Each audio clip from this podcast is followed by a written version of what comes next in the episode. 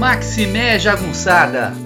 Bem-vindos e bem-vindas a Urucuia, um podcast feito para te ajudar a ler Grande Sertão Veredas e outras obras no nosso amado João Guimarães Rosa. Eu sou o Marcos Alvito. Hoje eu trago para vocês a quarta aula do curso Hora e Vez de Augusto Matraga. Esse texto tão importante na trajetória do, do Guimarães, que para mim ia ser decisivo na futura elaboração do Grande Sertão Veredas, tá?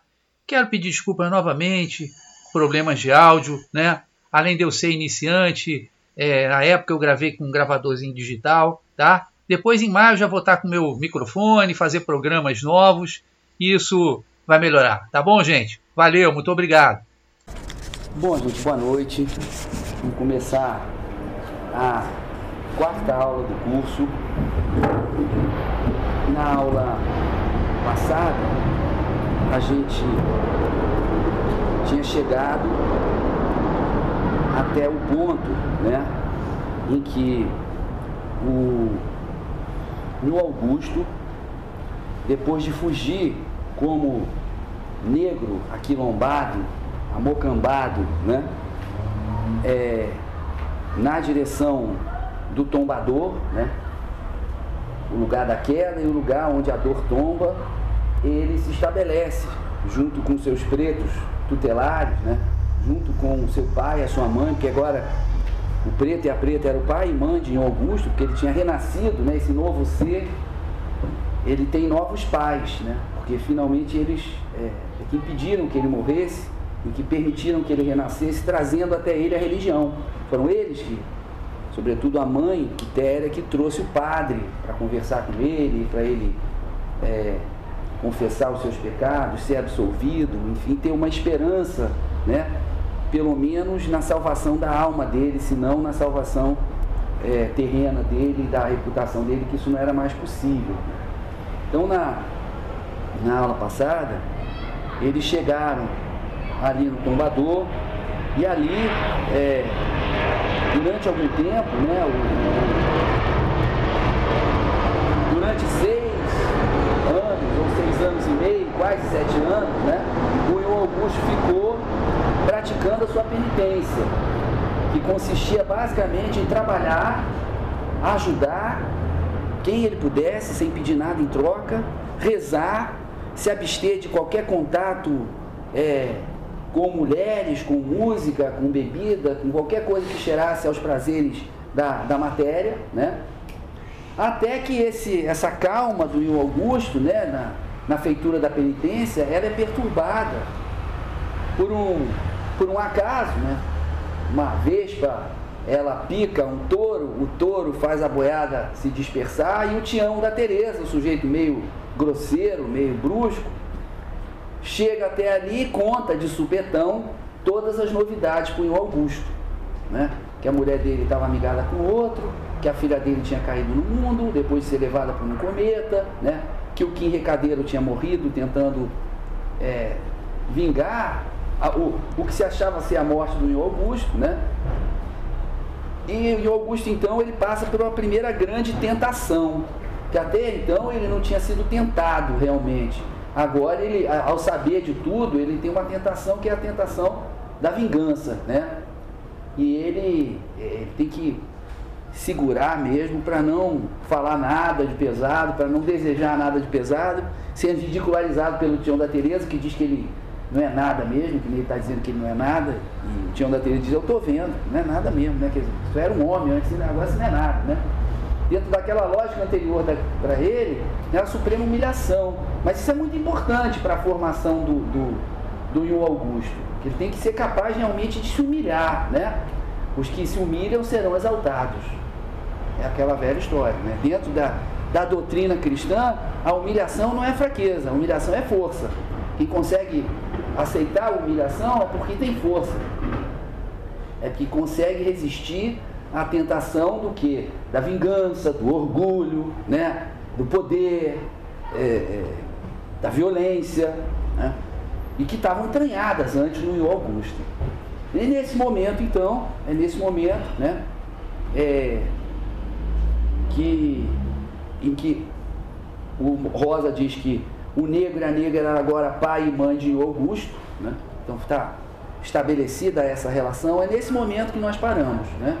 Eu queria saber de vocês, de tudo que a gente viu na aula passada, aquilo que vocês destacariam, com muita tranquilidade, sem precisar ser nada excepcional, para a gente ir trabalhando. É o conjunto do trabalho aqui que vai, vai significar. Então vamos começar pela Júlia.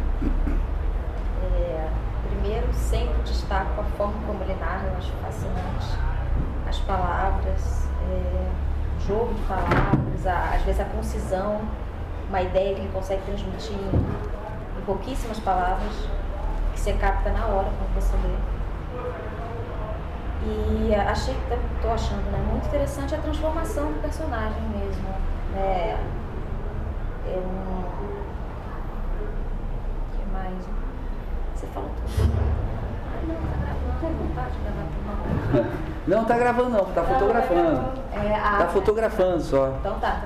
Não, eu pedi para a Júlia fotografar para ser propaganda do próximo curso. Para eu poder explicar para os alunos do próximo curso, que eu espero sejam vocês também, que a aula é uma aula participativa, não é aquela aula de palestra, o professor chega e despeja, ó, vocês têm que, é, você tem que, anota aí, ponto mais importante é esse, esse, esse. Não, a gente é uma aula de construção, de desenvolvimento, que a gente vai né, dialogando. Então, para isso, precisa das fotos para documentar. Eu pedi a ela por causa disso. Não, mas é isso, assim. Vocês acho são bem mais fotogênicos que eu, também tem Não, isso. Vão sair, vai sair melhor. No Facebook vai ser mais. A propaganda vai ser bem mais poderosa. Mas a transformação é muito bonita, assim, né? Como que uma pessoa que tinha traços tão. Né, que você falou, de vaidade, de, de violência, de, de soberba, né? Se achar melhor que os outros, acaba passando por uma situação que ela tem que rever a forma como ela é, entendeu? É, é muito bonito, muito bonito. Tô gostando, mas minha opinião pessoal, tô gostando muito. É bonito, né? Tem uma análise, né? Mas, mas- assim, até como, como ser humano, né? Não, parece uma. Dá de se reinventar, assim, de, de- de se repensar, né? Uma lição de humildade também, né? Diante da vida, enfim. É um conto religioso, né? Mas ele, ele parece que tem uma música. Eu, eu costumo dizer que tem algumas músicas que. Não sei, elas parece que são epifânicas, elas levantam a gente. Uma para ser bem laico, né? Pegar, sei lá, Mozart ou não sei o quê. É, o Here Comes the Sun, que era do George Harrison, né? Que, que aliás era uma pessoa mística também. Aquela música você parece que a tua alma vai subindo junto com ela. Sun, ela vem em ondas. E aqui a gente também tem uma narrativa desse tipo. A elevação espiritual do, do Augusto, né? ela mais do que ser narrada, mais do que ser descrita, né? ele faz com que o leitor sinta Sim. ele perceba a música dessa mudança, né, dessa transformação. A gente vai se transformando junto com ele, né? É, é, é, o, o- o- Guimarães dizia que eh, ele queria que a obra dele fosse uma espécie de iniciação espiritual. Você você passa por esse processo junto com a personagem, né? Ele cria uma empatia muito grande, né? Sim, E- você e- acaba se afeiçoando. ele, ele- ele vai até, é, ele vai até o fundo do poço, então a gente, a gente não tem que temer, nem. nem, nem, nem, nem- nem de- tem nada que temer, né? Porque é um homem absolutamente desgraçado, que perdeu tudo, né? A gente não precisa ficar com inveja nenhuma dele, né? Ele tá lá embaixo, ele conseguir se reerguer, a gente, a gente participa desse processo, é, é muito bacana, muito bonito. Acho que capturou também uma coisa interessante dessa. Tem uma beleza, né? E, e- e vai haver outro momento bonito aqui, que vai ser a chegada da primavera. Quer dizer, uma vez ele tendo pago a penitência, agora a vida dele vai poder é, realmente ser retomada. Plenamente, de forma plena, porque até agora ele está muito limitado, né? Só faz, só vive para cumprir a penitência, mas ele vai além disso. Vai chegar um momento e isso também vai ser narrado com uma beleza incrível. Eu achei interessante que do começo a gente não, não tá totalmente do ponto de vista do personagem principal. Você até vê a mulher dele, né, fugindo. Só que então você você tá vendo que a casa dele está caindo, mas você não está vendo o ponto de vista dele. Mas a partir do momento que o Kim leva a notícia para ele, a gente tá, desde então a gente está acompanhando a história com, com, junto com ele. A gente sabe, a, a, gente tem a informação só que ele tem. A gente caiu junto com ele, a gente já está recebendo essa notícia do Tião de Tereza junto com ele. A gente não estava sabendo o que estava acontecendo lá. Né? Então eu gostei muito dessa mudança, que não é assim desde o começo. No começo você está distante desse personagem. É, tem aquela, aquela cena principal, mas logo depois você está construindo a, a, mulher, ele fala um pouco, aí quando ele começa a cair é que você fica imerso naquilo. É, perfeito, porque a violência dele, a arbitrariedade dele, né? É, é, ele, a, a cegueira dele, a ribres dele, a indiferença dele diante dos outros, fazia com que fosse ele contra o mundo, né? E nós pertencemos ao mundo. Então, nesse é. caso, é, nós estamos contra. É, a gente está ali, né? Se a gente estivesse ali, provavelmente ele também mexeria conosco, né? E, e, e seria violento conosco. Então, não tem momento, não, não, há possibilidade nenhuma de criar uma empatia. Muito pelo contrário, né? É, é o autor enfatiza a antipatia. É, a empatia é com a mulher dele, por exemplo. É, como você falou, é um outro, outro conto dentro né, É um outro mulher. conto. E, e eu, eu acho que o conto da mãe Quitéria e do pai Serapião, do preto e da preta, que moravam no fundo do abismo, não sei o quê, é um outro conto também. É um segundo conto que tem ali dentro. Né? É, e tem um terceiro conto que é ele e o seu Joãozinho Bem Bem, a relação dele com o seu Joãozinho Bem Bem. Então tem pelo menos três contos dentro dessa, dessa, dessa novela. Mas vamos, fala. Não, eu acho que também mostra como que não existe é, o mal ou o bem de uma maneira plena das pessoas, né? Nós mudamos, nós somos, estamos em constante, constante transformação. Era um cara que aparentemente era mal, mas depois ele vai se reinventar. Tudo leva a crer, né? Que ele está se reinventando. Não existe essa, esse, né, essa, essa Ninguém é plenamente bom, plenamente ruim. Não, isso... a, a, reinvenção faz parte da nossa vida. Não, isso é perfeito. Isso é, né? isso é perfeito. Bonito. Isso é perfeito, porque. É, é isso gera uma simpatia depois, né? Quando ele tá no fundo do poço e tenta ser rei. Porque o Guimarães. É Pô, não. Isso é passagem textual dele, né? Mil vezes, né? No mundo é isso, as pessoas não nascem prontas, vão se fazendo. Eu acho que isso é Guimarães a coisa mais bonita desse mundo é que as pessoas não nascem prontas, elas vão mudando. Ah, essa, é frase dele mesmo. É.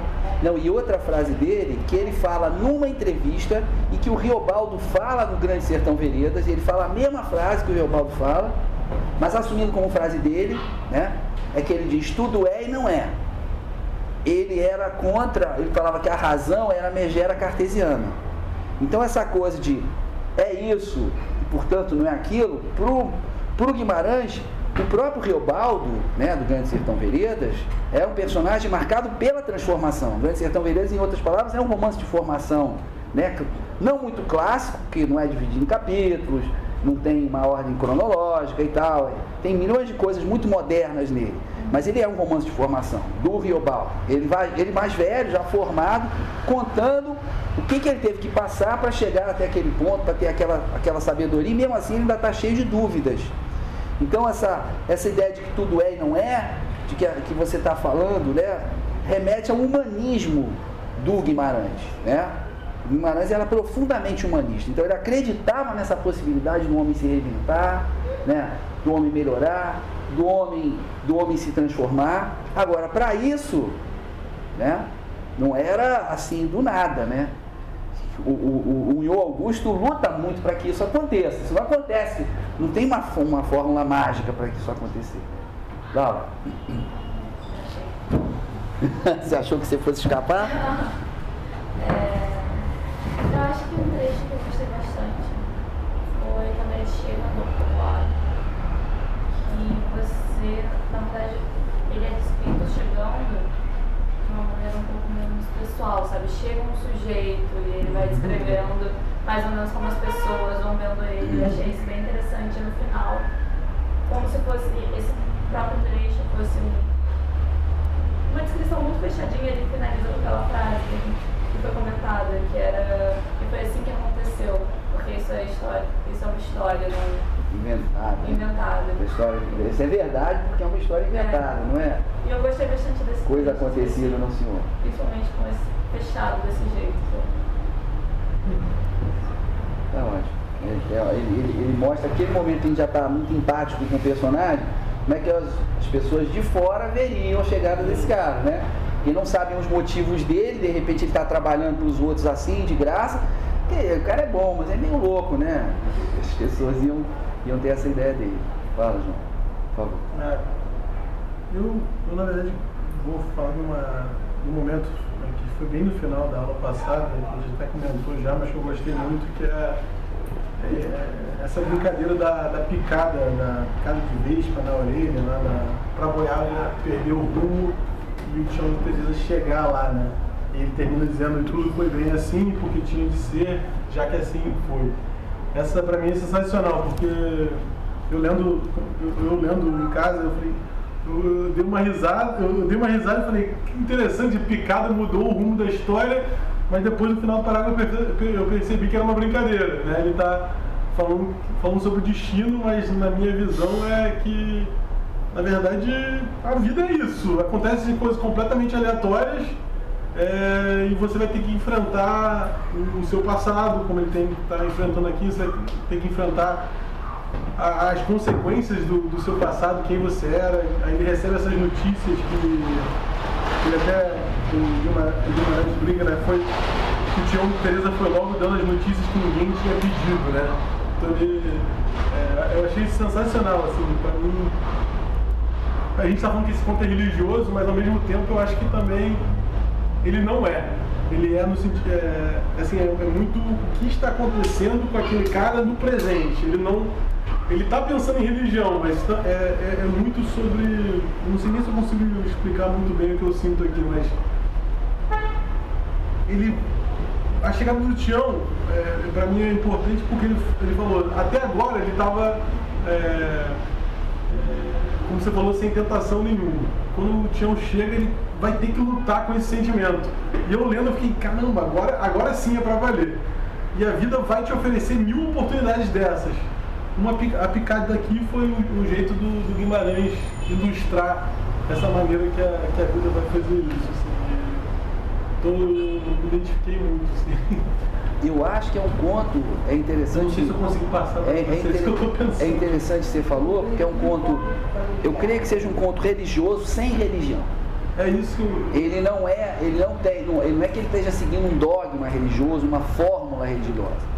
Na verdade, embora embora do ponto de vista da verossimilhança, né, a gente esteja aqui dentro da religião católica popular, né, pode haver outros elementos presentes, como até o Ramon colocou, a coisa do candomblé, a partir dessa, dessa mãe preta, Quitéria, né, que ela é benzedeira também, muito claramente, ela, e, e, e não tinha problema nenhum, né, até pouco tempo atrás, não tinha problema nenhum ser do candomblé, da religião católica, ainda mais em lugares assim como Minas, tão tradicionais.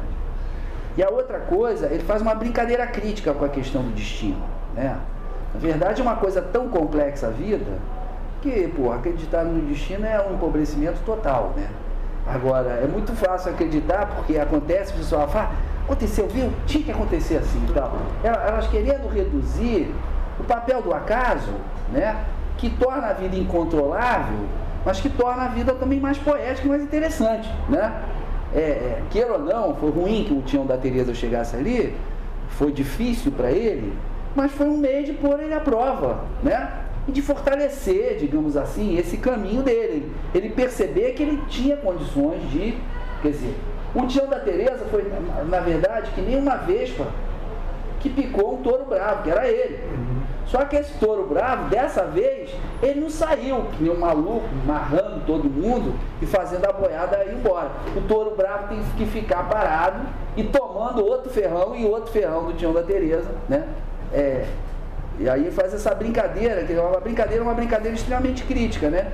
Se a concepção de destino, ah, então o destino está traçado. Porra, não precisa viver. Eu se soubesse que tinha destino mesmo, eu ficava, deitava numa rede e ficava esperando. Ou ia morrer de fome, ou então alguém ia me alimentar e ia acontecer alguma coisa, não é?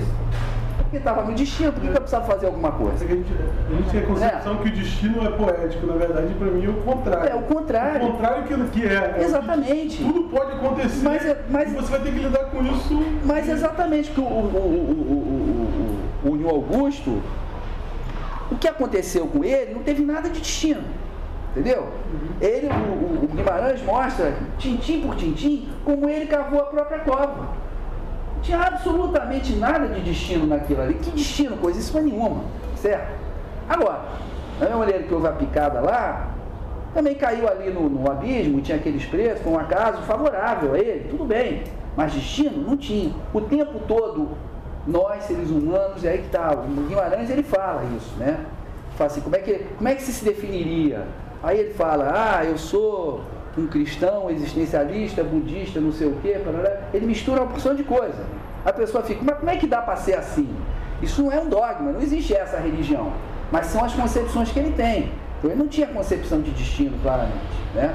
Ele claramente tinha uma concepção existencial, nesse ponto de que nós construímos a nossa própria vida. Existem todos os problemas, contextos econômicos, etc. Mas é ou não é verdade que a gente tem sempre uma escolha a fazer? Certo? E, e a gente tem sempre uma escolha a fazer. É complicado, mas a gente tem. Ah, não, mas o cara foi lá para não sei onde, e aí estava nessas condições, e ele fez isso e aquilo, porque ele estava aqui. Peraí, mas teve um outro que não fez. Não estou dizendo que o que fez tem que ser crucificado, arrancar os olhos dele, não. mas ele, alguma escolha ele tomou. Né? Então, é, é o, o Guimarães acreditava muito nisso. É esse ponto também muito importante levantado por você. Vamos lá, Monique, por favor. Eu acho que já foi dito o que me atrai mais. Em primeiro lugar, o trabalho com a linguagem. Você pode dizer o que você disser, mas para ser poético você tem que trabalhar com a palavra. Isso ele faz muito bem. Mas selecionei exatamente, acho que a mesma passagem que a Laura mencionou, que é. A gente está pegando trecho da aula assim passada. passaram pelo menos seis ou sete anos e meio, direitinho desse jeito, sem tirar e nem pôr, sem mentira nenhuma. Porque esta aqui é uma história inventada, não é um caso acontecido, não, senhor. Eu gosto dessa referência que ele faz ao próprio processo narrativo, na verdade é a metalinguagem. Como você já havia falado, Guimarães dialoga muito com Machado de Assis. Isso é um eco de Machado, é o tempo todo te dá uma sabe que você está lendo uma história, é porque você está ficando envolvido com o enredo, com a historinha, e não é isso. Você tem que ler, o enredo é interessante, mas isso é, é um plano. Que, quem, como, como, porquê, é o que menos interessa nesse jogo de construção. E ele lembra o tempo todo, isso é uma história, da mesma forma que o Machado fazia. Isso exige que você esteja um leitor crítico, pensante, onde ele vai, que caminho é esse, como é ele está construindo isso leu um outro texto dele também, da Maria que é o Fitamento do Cabelo, que é uma com um chapeuzinho vermelho. Né? E o início dele, ele constrói muito, pode ler? Vontade. É, havia uma havia uma aldeia em algum lugar, nem maior nem menor, com velhos e velhas que velhavam, homens e mulheres que esperavam, e meninos e meninas que nasciam e cresciam todos com juízo, suficientemente. Menos uma meninazinha, aqui por enquanto. Aquela, um dia, saiu de lá, uma fita verde inventada no cabelo. Sua mãe mandara um cesto e um pote à avó, que a amava, a uma outra, quase igualzinha a dele. Fita verde partiu, sobrelogo, ela a linda. Tudo era uma vez. O pote continha um doce em calda e o cesto estava vazio, que para buscar framboesas. Daí que indo, atravessar o bosque, viu só os lenhadores, que por lá lenhavam, mas o lobo nenhum, desconhecido nem peludo. Os lenhadores tinham exterminado o lobo. Então, ela mesma era quem se dizia. Boa vovó, o cesto e pote, e a fita verde no cabelo, tanto que a mamãe me mandou. A aldeia e a casa esperando, a acolá depois daquele moinho que a gente pensa que vê, e das horas que a gente não vê que não são. Eu acho que esse jogo de você entrar no texto, ele cria um universo que é verossímil, não é mentiroso, ele é inventado só existe no momento que você abre, fechou, ele desaparece. mas é uma construção. E é esse que é o poder de você trabalhar com a linguagem.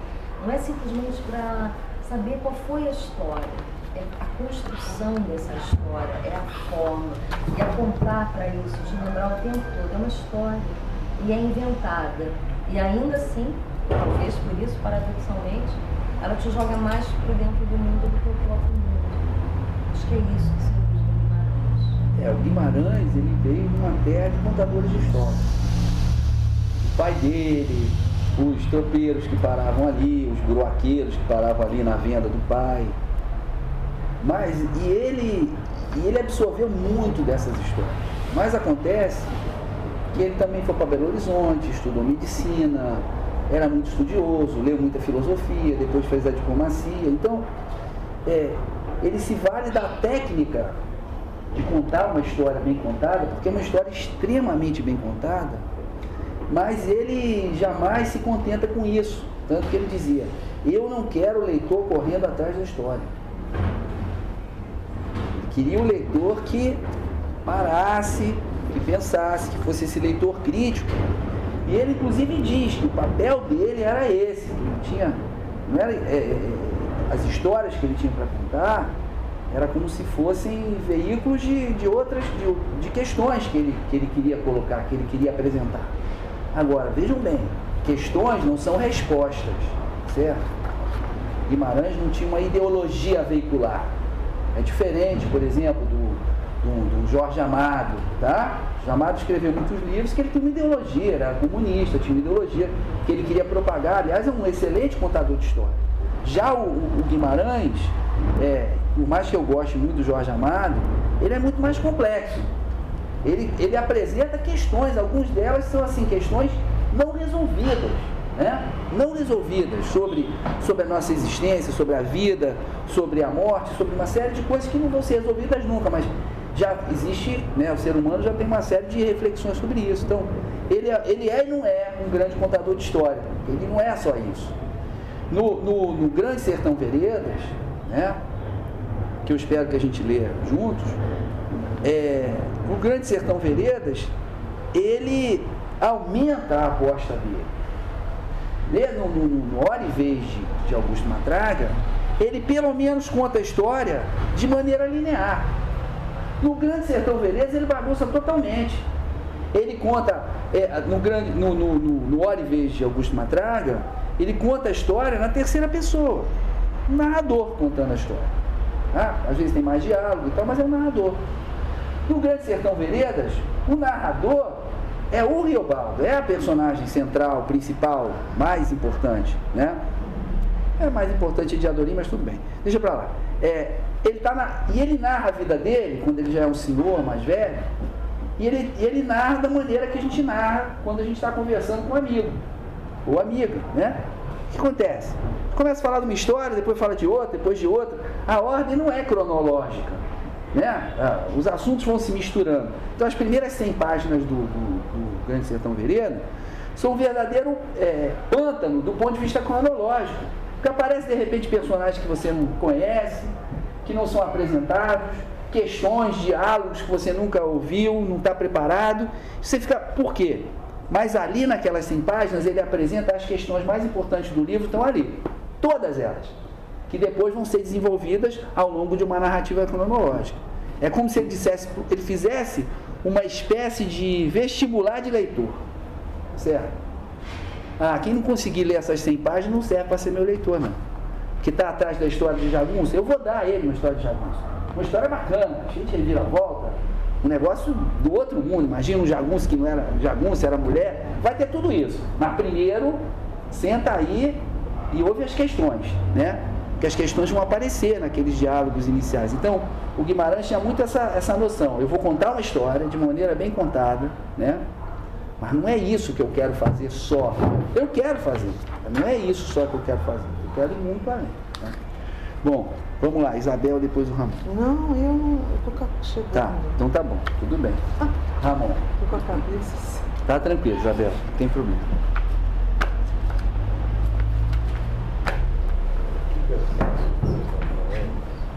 É sobre o que a gente trabalhou na aula passada. Eu é.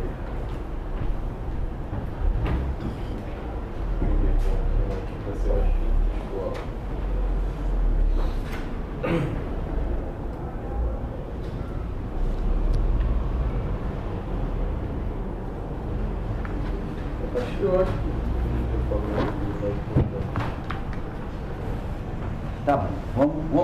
depois você fala. Então vamos lá. Estou aqui na frase que diz apenas um Augusto, todo mundo já está nela, página 305, segundo parágrafo. Tá. Achou, Júlia? Apenas o Augusto se confessou aos seus pretos tutelares, longamente, humanamente, e foi essa a primeira vez. E no fim, desabafou que era demais o que estava purgando pelos seus pecados, e que nosso Senhor se tinha esquecido dele. A mulher feliz morando com outro, a filha tão nova e já na mão de todos, rolando por este mundo ao Deus dará, e o Kim, o Kim recadeiro, um rapazinho miúdo, tão no desamparo e morrendo como homem, por causa do patrão. Patrão de borra, que estava para ali no escondido, encostado, que nem como se tivesse virado mulher. Ele aqui ainda está repassando tudo segundo aquela lógica dele, né? A lógica da violência, a lógica da honra masculina, né? A lógica da reputação. É... Mas o mais bonito desse trecho, né? E aí, portanto, é como se fosse mulher, né? O ponto, porque essa lógica é a lógica masculina. Ele é chamado no início do conto de um homem, né? Que ele é o chefe, é o homem. Os chefes eram homens, né? Os coronéis, os fazendeiros, né? Os homens que executavam a violência, os jagunços, todo mundo era homem, né? A mulher estava numa posição é, secundária. Então ele diz que nem se tivesse virado mulher, porque agora ele é incapaz de violência, né? É por isso que ele virou mulher. Ele é incapaz de defender a sua honra, né? Ele é, é, é incapaz de enfrentar, né? Embora a mulher dele seja ex-mulher dele seja extremamente honrada. Né? Ela enfrentou a maneira dela, ela arriscou a vida dela. Mas é bonita essa frase inicial, porque quando se diz que ele se confessou aos pretos tutelares. Tutelar é aquele que tutela, no sentido daquele que protege, daquele que defende. E também remete às divindades tutelares. São as divindades que nos protegem. Então pode ser, por exemplo, padroeiro de uma cidade, né? O nosso santo protetor, o nosso anjo da guarda, todas são divindades tutelares que nos controlam, nos protegem, nos defendem. E eles tinham sido isso para ele. Né? É muito bonito que ele diz assim: foi a primeira vez que ele se confessou para eles, longamente, humanamente. Né? Porque aí também o Ion Augusto já tinha, é, digamos assim, deixado de ser o senhor já tinha deixado de ser o proprietário, já tinha deixado de ser o coronel mandão e violento. Agora ele estava recuperando a condição de ser humano. E nessa condição de ser humano, ele pôde reconhecer que aquele preto e aquela preta que socialmente, que historicamente, né, tinham tão pouco significado para ele, tinham tão pouco valor para ele, mas humanamente tinham sido responsáveis pela sua possibilidade de renascer. Né? Por isso elas são divindades tutelares. E por isso que dessa vez ele confessou tão humanamente, de homem para homem, de pessoa, ser humano para outro ser humano. É bonito isso. Né? E foi pela primeira vez. Até então, de repente, ele confessava para o padre, mas ele tinha vergonha de confessar para aqueles pretos. Não é? Estavam ali cuidando dele e tal, mas eram pretos, né? Eram pessoas que ele via como. E ele confessava tudo que ele tinha feito, tudo, tudinho. Sei lá, ficava meio estranho, mas agora não. É como se tivesse completado o processo de reumanização do, do Augusto. O resto é preso para dia, mãe Quitéria. E aí ele chama ela de mãe. Mãe Quitéria. Mas como é? Como é que eu vou me encontrar com quem lá com Deus? Com que cara? Agora já está pensando na vida pós-morte. Eu já fui Zápede. Zápede é a carta maior, é o As. A carta maior no jogo de truque. Então é aquele que está acima de todos, o maioral. Né? Eu já fui Zápede, já pus fama em feira, mãe Quitéria, na festa do Rosário, na Tapera. E um dia em que enfrentei uns dez, fazendo todo mundo correr, desarmei e dei pancada no Sergipão Congo, mãe Quitéria quer a mão que desce, mesmo, mesmo monstro matador. E a briga com a família inteira, pai, irmão, tio da moça que eu tirei de casa semana antes, em antes de se casar. Sempre o desrespeito à mulher, né? Porque é um desrespeito estratégico. Ao desrespeitar a mulher, desrespeita a família toda. Ele desafia a família toda, a vingança da família toda. Né? A, é, aqueles que estudam as sociedades da honra, o próprio Bourdieu e outros, dizem o seguinte: a honra ela é conquistada pelo homem. Né? O homem só pode conquistar a honra, nessas sociedades da honra. Né?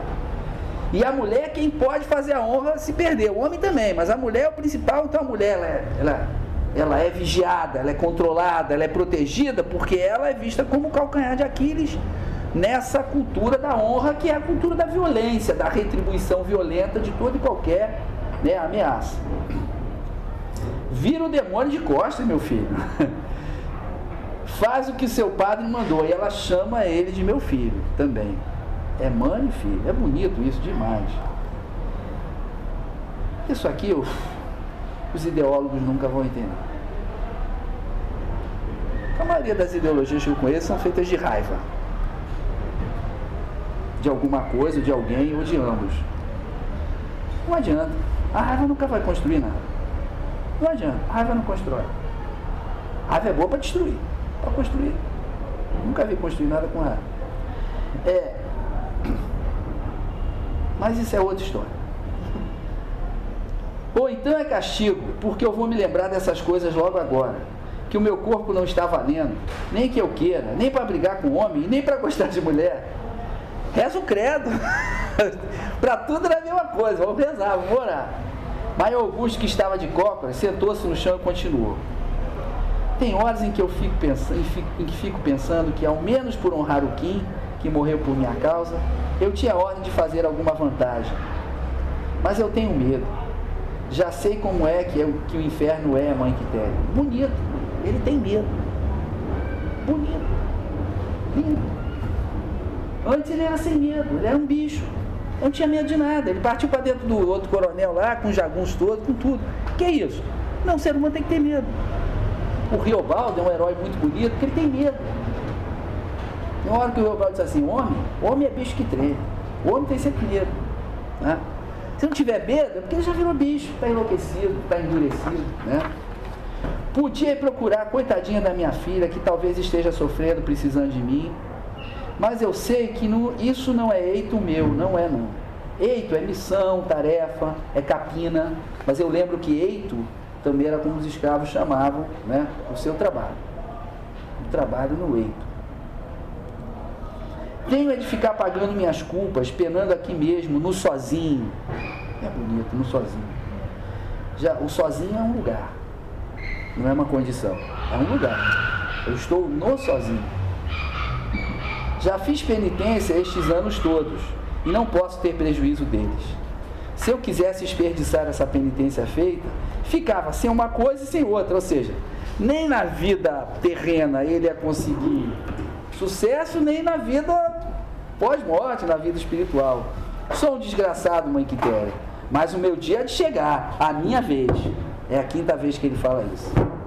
Agora vem um dos trechos mais bonitos da literatura brasileira.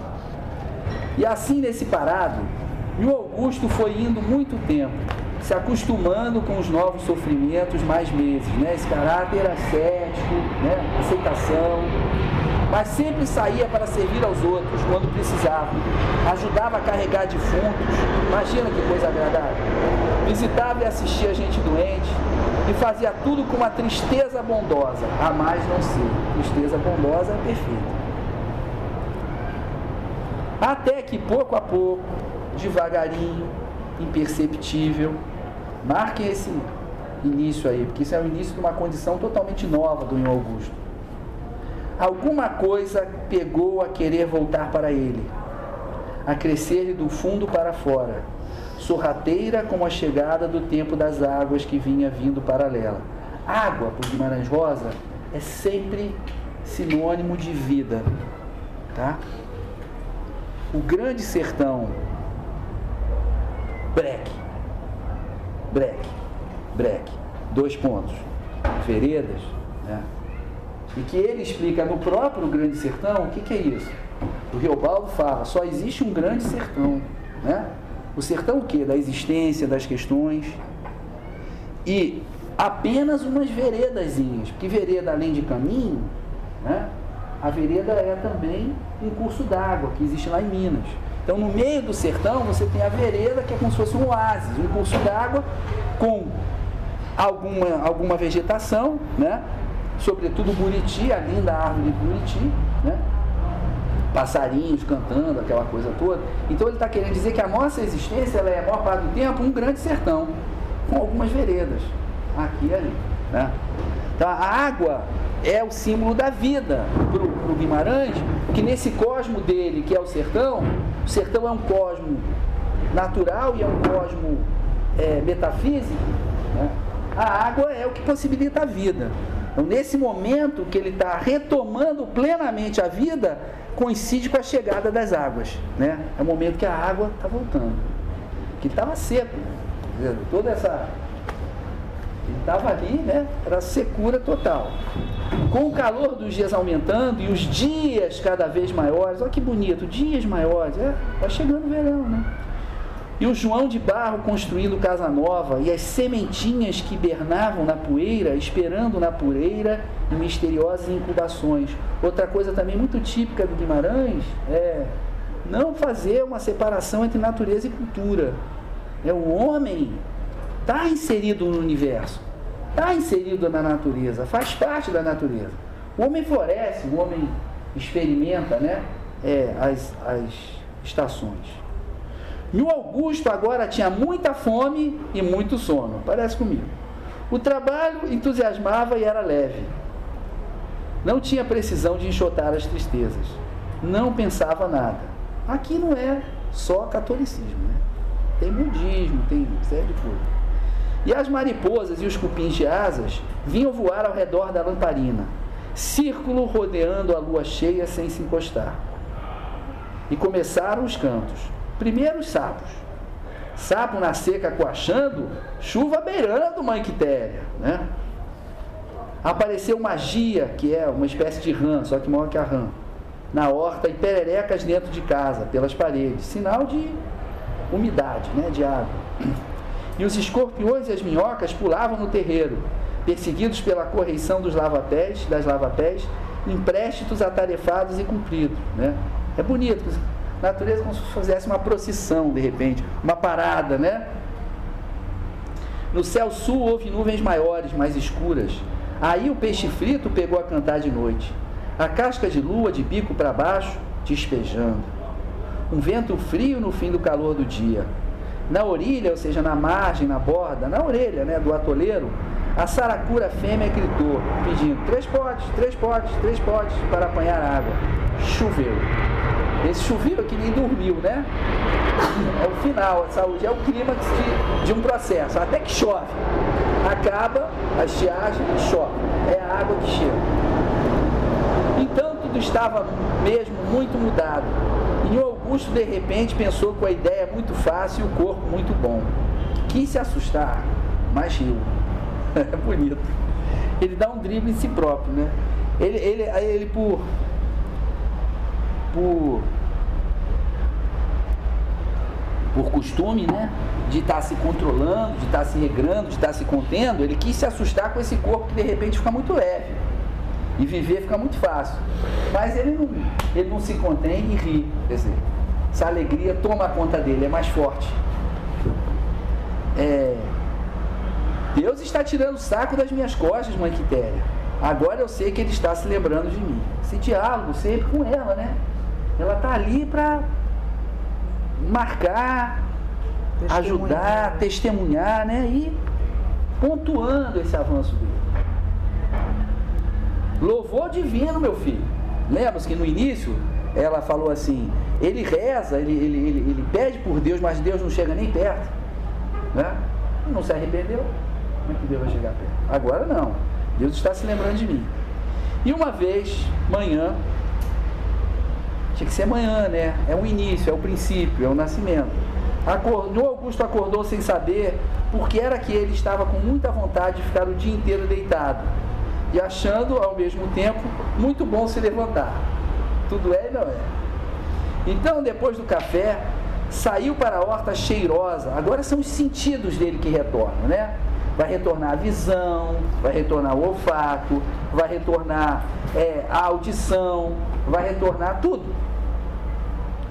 Então, depois do café, saiu para a horta cheirosa, cheia de passarinhos e de verdes, e fez uma descoberta.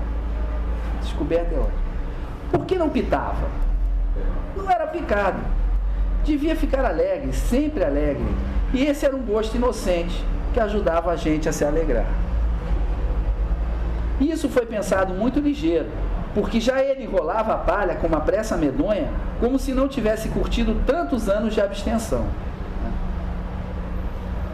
É, quer dizer, aqui ele considera que o processo já está terminado, a penitência já foi paga, agora ele pode viver de novo. Tirou tragadas, soltou muitas fumaças e sentiu o corpo se desmanchar, dando na fraqueza, mas com uma tremura gostosa, lembrando que Guimarães era um fumante inveterado, que vinha até o mais dentro, parecendo que a, gente ia virar uma chuvinha fina. Novamente a água. Não, não era pecado. E agora até rezava, e agora rezava até muito melhor. E podia esperar melhor, mais sem pressa, a hora da libertação. Já estava vivendo de novo, agora precisava libertar de vez a alma dele. E pois, foi aí por aí, dias depois, que aconteceu uma coisa até então jamais vista, e até hoje muito lembrada pelo povinho do tombador. Vejam bem, né? Como é que ele economiza, o mineiro economiza muito na fala. Né? E ele economiza o máximo que ele pode para a frase entrar macia já ir rasgando, né? Ele não fala. Até hoje muito lembrada pelo povinho do tombador. E até hoje muito lembrada pelo povinho do tombador. Fica, parece que não, tira duas sílabas o negócio já escorrega. Vindos do norte, que o norte lemos, né? É mais para dentro do sertão, é mais árido, é mais selvagem, é mais violento, é mais sem controle, né? Vindos do norte da fronteira velha de guerra, bem montados, bem enroupados, bem apessoados, chegaram os oito homens, que de longe se via que eram valentões. Primeiro surgiu um, valentão aí é uma categoria nativa sociológica. Não é uma pessoa valente, é pessoa que vivia, né? Vivia da sua valentia, como jagunço, né? Como é, enfim, empregado de um coronel, era o cara para brigar, era para bater nos outros. Primeiro surgiu um dianteiro, e esses valentões aqui são descritos claramente como um bando de cangaceiro. Em tudo eles são semelhantes a um bando de cangaceiro. Que de longe, é, primeiro surgiu um dianteiro escoteiro que percorreu de ponta a ponta o povoado, pedindo água à porta de uma casa, pedindo pousada em outra, espiando muito para tudo e fazendo pergunta e pergunta. Depois então apareceram os outros, equipados com despropósito de armas. Carabinas novinhas quase, garruchas de um e dois campos. E de dois campos. Revólveres de boas marcas, facas, punhais, quisséis, o quissé é uma faca pequena, de cabos esculpidos, porretes e facões, e transportando um excesso de breves no pescoço. Né? A breve é um escapulário, você tem um cordão, depois você tem um escapuláriozinho, né? Como se fosse uma caixinha que você tem uma oração. Você pode ter uma imagem de um santo, né? Um bentinho. O bando desfilou em formação espaçada, o chefe no meio. E o chefe, o mais forte e mais alto de todos, com um lenço azul enrolado no chapéu de couro, com dentes brancos limados em acume, né? Alguns limavam os dentes para eles ficarem pontudos e dar um aspecto mais ameaçador. Isso vai aparecer de novo no Grande Sertão Veredas. Geobaldo vai considerar isso uma coisa totalmente selvagem, vai dizer, não precisa fazer assim com os dentes para ter coragem, né? Mas enfim. De olhar dominador e tosse rosnada, né? até quando o cara tossia, ele já tossia de maneira ameaçadora. Mas sorriso bonito e mansinho de moça, era o homem mais afamado dos dois sertões do Rio.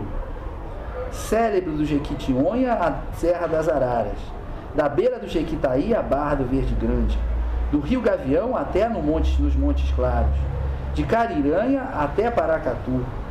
Maior que Antônio Dó ou Indalécio. Antônio Dó e Indalécio eram chefes de jagunços famosos que existiram de verdade, tá certo? História. O arranca-toco, o treme-terra, o come-brasa, o pega-unha, o fecha-treta, o tira-prosa, o parte-ferro, o rompe-racha, o rompe-arrasa, seu Joãozinho bem bem. Paramos aqui pro lanche. Voltamos daqui a pouco. É muito interessante porque o Joãozinho Bem Bem, ele é mencionado no Grande Sertão Veredas também. Um dos chefes mais importantes do Grande Sertão Veredas, que é o Zé Bebelo, tem o seu Joãozinho Bem Bem como assim o, O ídolo. o seu ídolo, o seu grande modelo, que é estranho, porque ele está ali no sertão para acabar com os jagunços, né? Joãozinho Bem Bem tinha sido baita chefe de jagunço. Mas enfim, são as contradições. E aqui aparece, chega a ser o Joãozinho Bem Bem. O povo não se mexia apavorado, com medo de fechar as portas, com medo de ficar na rua, com medo de falar e de ficar calado, com medo de existir. Esse livro é de 46. O último cangaceiro foi preso em 1940, tá? No final da década de 20, início da década de 30, o cangaço ainda era forte no Brasil. Então, e é exatamente isso. Quando tinha um cangaceiro chegando na região, é, o pessoal ficava com medo até de respirar, com medo de existir. Mas João Augusto, que vinha, que vinha de vir do mato, Você fala. pode contar um, contextualizar um pouco essa, essa parte da história? Posso? Posso. O jagunço foi uma, o- o- os cangaceiros uma coisa que surgiu. Foi um fenômeno que surgiu no Nordeste, né? É, a partir da segunda metade do século XIX, né? E o que, que eles eram? Eram bandos de homens armados que funcionavam como salteadores, né? roubando cidades, roubando fazendas, roubando pessoas, né? Mas devido à característica bastante, é, digamos assim, feudal do sistema político brasileiro, eles acabavam também sendo usados como homens a mando de determinados políticos, como o seu Joãozinho Bembem aqui vai descrever.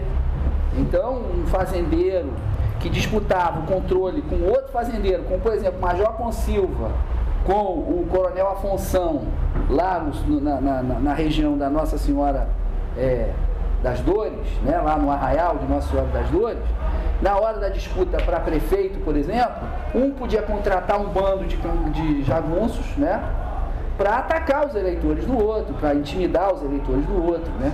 Isso é uma coisa que acontecia no Brasil colônia o tempo todo.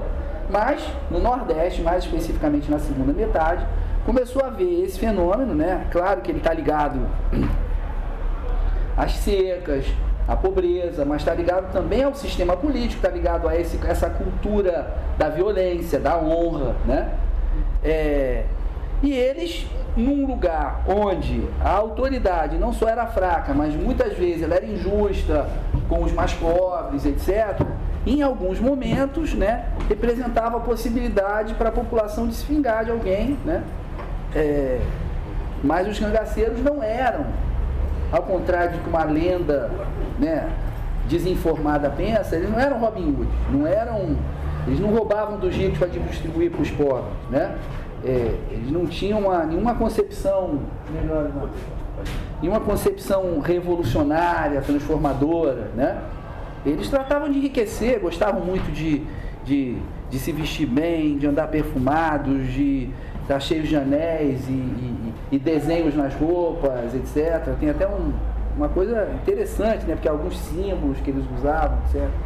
Mas é, os cangaceiros foram o terror da- dessas regiões do interior, onde, onde, a, onde o transporte era muito difícil também, então eles eram muito móveis, os bandos de cangaceiros eram, eram pequenos né, e muito móveis. Então, quando vocês deslocavam um enorme contingente policial para ir atrás do cangaceiro, o cangaceiro já estava em outro lugar.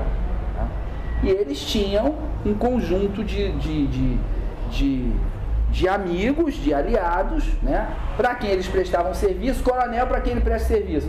Aceitava né, que os cangaceiros entrassem ali e ficassem escondidos enquanto a polícia estava procurando por eles, por exemplo. Né? E nas terras do coronel ninguém ia, ninguém ia poder entrar. Então eles são mais um, um retrato né, da violência, do nosso sistema político, das nossas falhas e tal. E isso continuou até boa parte da década de 30 do século 20. Né? Quando a gente teve, né, o nosso maior, mais famoso cangaceiro foi o Lampião. Mas o último cangaceiro, considerado o último cangaceiro, foi morto na década de 40. O que, que acabou com o cangaço? Em parte, o, o, o Estado Novo, né? O Estado Novo centralizou o poder e falou, não, vamos unificar o país, vamos acabar com essa. Vai ter mais essa bagunça aqui. Preparou, armou bem a polícia e tal, e, né, e, e, acabou com o cangaço. À medida que você colocava ferrovia, que você colocava estrada, que você tinha mais comunicação, ficava mais difícil. O cangaceiro precisava de um lugar para se esconder, para se isolar. Né? Então aqui a gente tem como se fosse um cangaceiro, um chefe de jagunços, né? chegando e todo mundo com medo, porque eles faziam, eles cometiam as maiores barbaridades. Era coisa de arrancar o olho, entendeu? De matar o pai na frente dos filhos, esse tipo de coisa. Violentar as mulheres na frente do, do marido, do, do pai, do avô. Mas no Augusto que vinha de vir do mato, carregando um feixe de lenha para um homem chamado Tobias da Venda, quando soube do que havia, jogou a carga no chão e correu ao encontro dos recém-chegados. Ele correu ao encontro, né? Aí ele. Aquilo ali era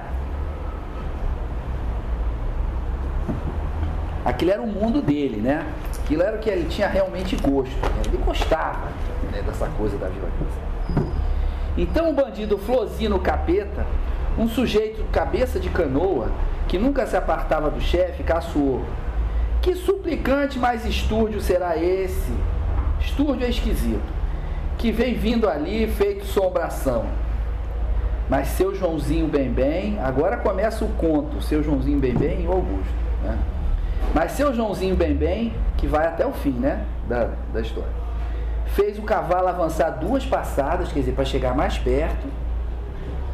E disse: Não debocha, companheiro, que eu estou gostando do jeito deste homem caminhar. Dois guerreiros, dois matadores se reconheciam à distância, né? É porque é, é, eles tinham esse instinto de matar, né? E ele, ele reconhece o jeito de caminhar. E Flozinho Capeta pasmou deveras, porque era a coisa mais custosa deste mundo, seu Joãozinho Bem Bem, se agradar de alguém ao primeiro olhar. Mas no Augusto, parecendo não ver os demais, veio direito ao chefe, que ele era chefe, está acostumado a falar de chefe para chefe, encarando o firme e perguntando: O senhor de sua graça é que é mesmo o seu Joãozinho Bem Bem, pois não é? Para lhe servir, meu senhor.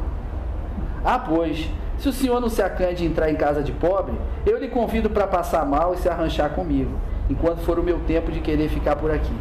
E de armar sua rede debaixo do meu telhado, que vai me dar muita satisfação. Né? Então, é a hospitalidade. Já está estabelecendo né, uma proposta de amizade. Eu aceito sua bondade, mano velho. Agora, precisa de ver quem é mais desse povinho assustado que quer agasalhar o resto da minha gente. Pois eu gostava era que viessem todos para o meu rancho. Não será abuso, mano, velho? É não, é de coração. Pois então, vamos que Deus lhe pagará. E aí Joãozinho Bembem, que sem querer, né, ele falou a palavra certa. E seu Joãozinho Bembem, que com o rabo do olho não deixava de vigiar tudo em volta, virou-se rápido para o Epifânio, que mexia com a Winchester. Guarda a arma, companheiro, que eu já disse que não quero essa moda de brincar de dar tiro à toa, à toa, só por amor.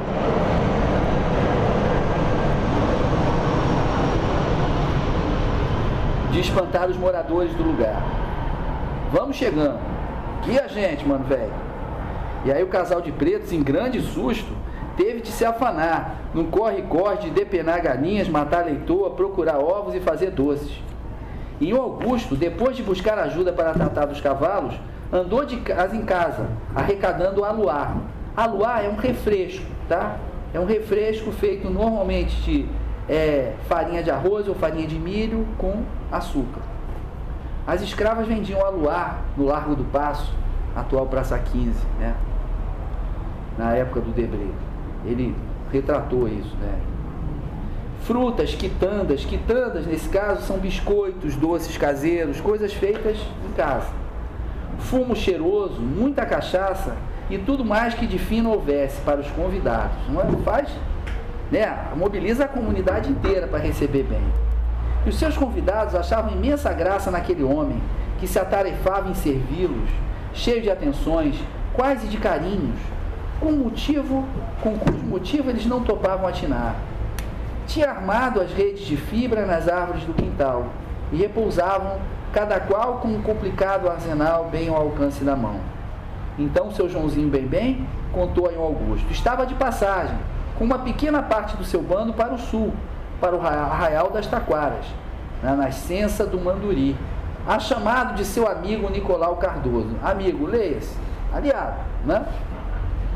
Atacado por um mandão fazendeiro de injustiça. Claro que Nicolau Cardoso também era, que era fazendeiro e provavelmente injusto, né? Por isso tem sobrenome, Nicolau Cardoso, não tem apelido, como jagunços.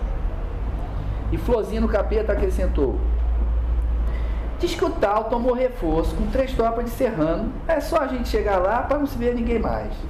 Eles têm que dar o beijo e cair o cacho, seu moço. Mas a gente nem pode mais ter o gosto de brigar. O pessoal não aparece. Não falar de entrar no meio de seu Joãozinho bem bem. Mas seu Joãozinho bem bem interrompeu o outro. Prosa minha não carece contar, companheiro. Que todo mundo sabe, já sabe. E o Augusto passeava com os olhos que nunca ninguém tinha visto tão grandes nem tão redondos. Né? Ele queria aproveitar, sorver aquele espetáculo da violência organizada. Que, que festa. Alguém, alguém achou isso estranho? Eu fiquei muito. Da primeira vez pensei meio que. Eu não sabia a intenção dele. Não, ele não apagou toda a experiência anterior. Mas não fica claro isso de cara. Eu fiquei pensando, o que esse cara está querendo fazer? Por que ele está convidando essas pessoas? Porque ele, ele tinha acabado de fazer uma, ter uma transformação. Eu falei, pô. Mas aquilo tá lá. Né? Mas o Guimarães é dialético. Ele fez a transformação. Ele não vai fazer mais isso. Não quer mais fazer isso. Tá? Agora, ele é atraído por isso. É quase a estética. É, ele acha beleza nisso. Ele sempre achou, né? E é, e é tal coisa. Às vezes, né? A gente sabe que uma coisa é errada que ela vai nos tentar, mas a gente se aproxima mesmo assim, né? De qualquer maneira ele está se aproximando. Senão ele não, não coloca à prova a transformação. Ah, sim, mas ele, ele... não.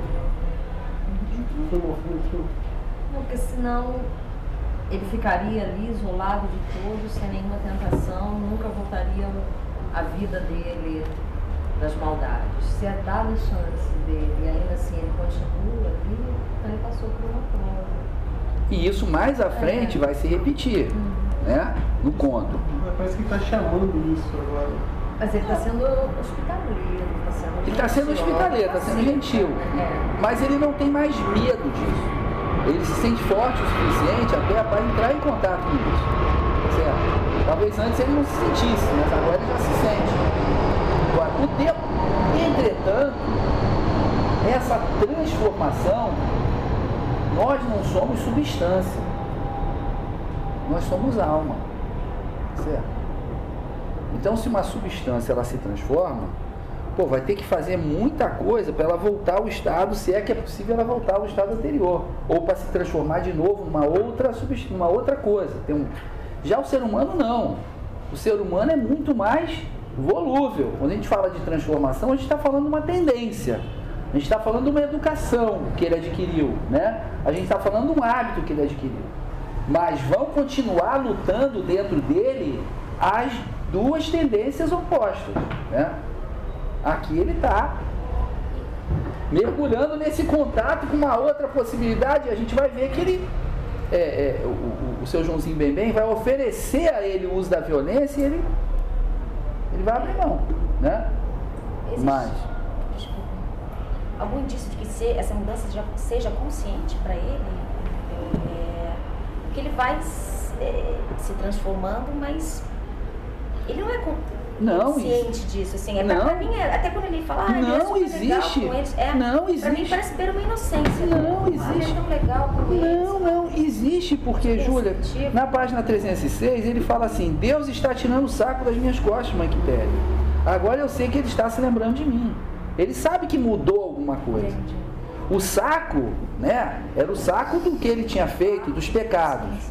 Ele já fez penitência suficiente. Ele já se absteve, ele já trabalhou, ele já ajudou os outros, né? Ele já procurou não ter maus pensamentos, tudo. Ele fez tudo perfeito. Depois de quase seis ou sete anos, um período quase de iniciação, né, de transformação.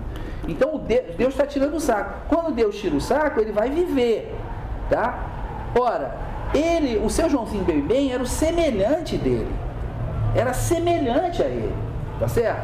Tinha a mesma é, a mesma natureza que ele. É normal que ele se atraia, que ele a queira ver, formação. que ele tenha tomar contato com ele de novo. Agora, não quer dizer, quer dizer, isso não foi retirado dele. Uhum. A, a, história dele não foi retirada. Ele não deixou de ter a natureza bélica que ele tem, como a gente vai ver no final do conto, tá? Muito claramente. Essa natureza bélica dele continua existindo. Só que ela vai ser usada numa outra direção, num outro sentido, com outro valor, com outro propósito. Mas aqui ele se aproxima naturalmente. Deixa eu. O que? O café? Tá queimando alguma coisa?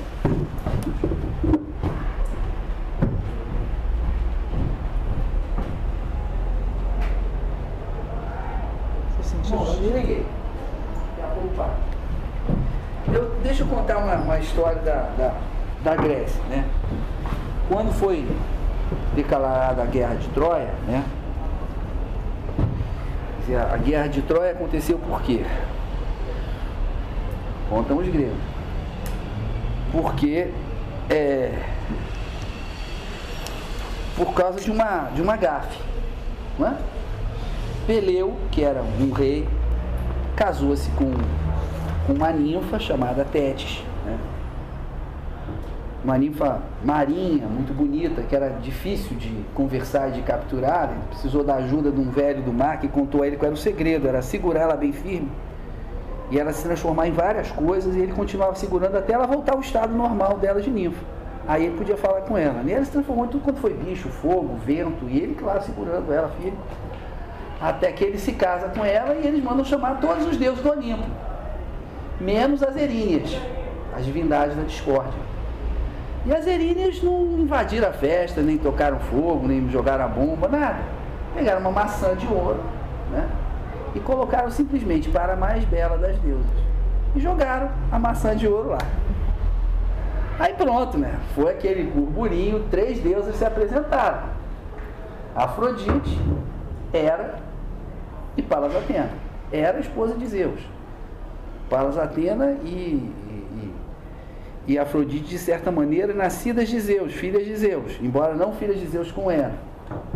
Zeus olhou aquele caso e falou assim: pô, se eu escolho a mulher, as filhas brigam comigo. Se eu escolho uma das filhas, a mulher, a filha se aliam contra mim. Falou, vou passar essa bomba adiante, né? O que, que ele faz? Ele diz assim: bom, dentre os homens, quem é o maior apreciador da beleza feminina? Parece que esse garoto tá, o príncipe Paris, que mora lá em Troia. Eu vou mandar essa bomba para ele. Ó, vocês vão lá pro Paris e o Paris escolhe. Elas apareceram diante dele. Ele quase ficou cego, né, de tanta beleza, uma beleza divina. E aí elas disseram para ele, não, agora você tem que escolher com a mais bela das Ele falou, eu? Pô, como é que eu escolho? Elas partiram para o suborno. Elas partiram para o suborno. É, Palas Atena, que era guerreira, ofereceu a ele ser um guerreiro invencível, transformar num general poderoso. Era mulher de Zeus, ofereceu a ele é, ter o poder, né, ter impérios, dominar os homens. E Afrodite ofereceu a ele o amor da mais bela das mortais, Adivinha o que, ele escolheu? O amor da mais bela das mortais. Afinal, ele não, ele não foi escolhido por Zeus à toa. Era o homem que mais gostava de mulheres no mundo, né? Então ele escolhe a mais bela das mortais. Só que a mais bela das mortais era casada, Helena. E não só era casada, mas era casada com o maior chefe da Grécia, Agamemnon. Não, desculpa. Ela era casada com o irmão do maior chefe da Grécia. Né? Era casada com Menelau de Esparta que era irmão de Agamemnon, o rei mais poderoso, era o rei de Micenas, tinha maior frota, maior exército, tudo. Mas com a ajuda de Afrodite, ela manda Paris até Esparta. Ele é muito bem recebido né, por rei Menelau, porque as famílias tinham relação de hospitalidade, etc. E só que ele tem que sair para um funeral de um avô e tal. Ele sai e fica a mulher. Ele fala para a mulher tomar conta do convidado e tal. E Afrodite, obviamente, que era a deusa da, da graça, né, da sedução, né, e a sedução tinha a ver com essa alegria, com essa graça, ela faz com que Helena se apaixone por, por Paris. Helena não teve a menor chance, ela foi manipulada pela deusa, tá? ela não traiu o marido. E Paris leva a Helena para Troia, né? aí ela passou a ser conhecida como Helena de Troia, mas era Helena de Esparta, na verdade. E o seu, quando o maridão volta, fica furioso, fala com o irmão e eles resolvem, eles resolvem invadir, invadir Troia. Mas quando se. Vocês vão entender agora porque eu estou contando essa história.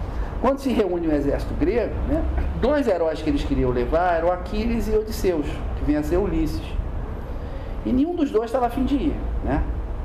Aquiles, porque é, tinha uma predição que se ele fosse para a guerra de Troia, ele ia ficar, ele ia ter uma fama imorredora, mas ele ia morrer, tá? Ia morrer e virar um herói muito famoso. É, e ele era filho exatamente de Peleu e Tétis, ele era filho da, da deusa e do, do mortal que havia se casado com ela. E Odisseus não queria ir porque seu filhinho pequeno, seu filhinho estava pequeno, né? Então, eles vão até, até Odisseus e Odisseus está se fingindo de maluco. Ele está arando o solo e está jogando sal, né? Para tornar o solo estéril. Ao invés de plantar, ele joga sal. Aí eles olharam aquele negócio, pegaram o filhinho do, do Odisseu e colocaram na frente dele para ver se ele passava por cima com arado. Aí ele deu aquela desviada e falaram, então vem, Odisseu, você não está maluco não. Você não está doido. Só que Aquiles, agora eu vou chegar na história, Aquiles é, foi disfarçado de mulher pela mãe, ele era jovem, muito bonito, né, filho de uma deusa, então ele passava por mulher fácil. E ele foi para um lugar lá nas montanhas. E o Ulisses, que agora já estava devidamente incorporado ao exército, que era o mais esperto dos gregos, o mais malandro, foi encarregado de descobrir onde estava Aquiles. E ele se fez de mascate, chegava nas povoações, como chegou nessa, onde estava Aquiles, e colocava dois montinhos de coisas. Colocava um montinho de coisas femininas da época, colares, pulseiras, né, joias, roupas, sandálias e tal. E do outro lado ele colocava capacete, escudo, lança, punhal, né, aquela coisa, manual de sobrevivência na selva etc. Bom, aí ele chegou, botou a barraquinha dele e tal, parará, parará, viu uma porção de homem barbado lá, dando olhada no escudo, na lança, na, na espada, e uma porção de moças olhando as quinquilharias e colares e tal. Mas espera aí, tem uma moça bonita até essa moça, olhando o escudo. Agora está olhando a espada também. Parece que está testando o punhal. Colocou o capacete? Não, espera aí. Foi lá e pegou e pegou Aquiles. Então, assim, é, Aquiles foi naturalmente atraído pelas coisas da guerra. O, o, o Augusto era um homem da guerra, certo? dentro dessa, dessa, dessa tripartição lá medieval, os que oram, os que trabalham, os que guerreiam, ele era homem da guerra. Né? Ele trabalhou, ele orou para pagar a penitência dele, mas ele era e continuava a ser, a natureza dele era ser um homem da guerra. Né? Ele, não, ele não muda, ele muda o comportamento, mas ele não muda a natureza. É isso que eu estava querendo dizer. Por isso eu dei essa volta toda. Então ele vai para o seu Joãozinho Bebê, que nem Aquiles vai para aquele monte de, de escudo e de armas de guerra. Ele fica absolutamente fascinado, sente, como a gente vai ver aqui. Se sente em casa. Ele se sente em casa. Aquilo ali é alguma coisa é, sensual para ele. Sensual no, não no sentido sexual, mas no sentido dos sentidos. Ele quer pegar, ele quer atirar, ele quer olhar, ele aperta o braço do Epifânio, que é forte, entendeu? Ele aperta o braço porque ele quer ver a força, quer sentir aquele músculo forte, né? Ele quer saber do outro, se ele é rápido é, com a faca, se ele é rápido quando ele chega na batalha, entende? Ele quer é, beber novamente, literalmente experimentar aquilo tudo, sem precisar fazer aquilo tudo novamente. Mas a, daí a força da penitência dele. É porque a natureza dele não era essa. Ele não se transforma num penitente. Ele trabalha como penitente para poder é, se recuperar. Eu, eu, queria saber se a turma tinha sentido isso devendo. Porque depois fica claro que ele está curtindo aquele momento mesmo, depois do jantar e tudo. É, sensação que eu tive é que eu falei, caramba, esse cara vai. O que, que ele está fazendo? Ele é uma. Eu, eu, João, não, você não corta sem levantar a bola. Tá certo? E você não faz uma. Como é que a gente. aquela jogada que você joga pro cara lá em cima, pro cara.